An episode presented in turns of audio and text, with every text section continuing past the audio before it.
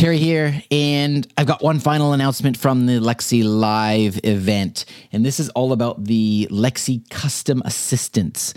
I don't know if you are aware of this, but relatively recently, Amazon announced the ability for brands to create their own custom assistant, but using all the technology that is already built through Amazon and Alexa.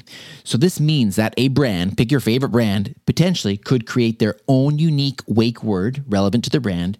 They could have their own voice, their own personality, their own capabilities. So, it really becomes like a custom voice assistant but it is leveraging all of the infrastructure and the framework that Amazon has put in place with Alexa. So I do think we were going to we are going to be seeing more and more of this uh, in the future. We're going to hear about brands having their own custom voice assistant and there's a good chance that it will be built on top of the Alexa infrastructure. So uh, stay tuned for examples of that. If you hear of any examples of that, please send them my way. I'd love to highlight them for everybody so we can get a sense of what those are like.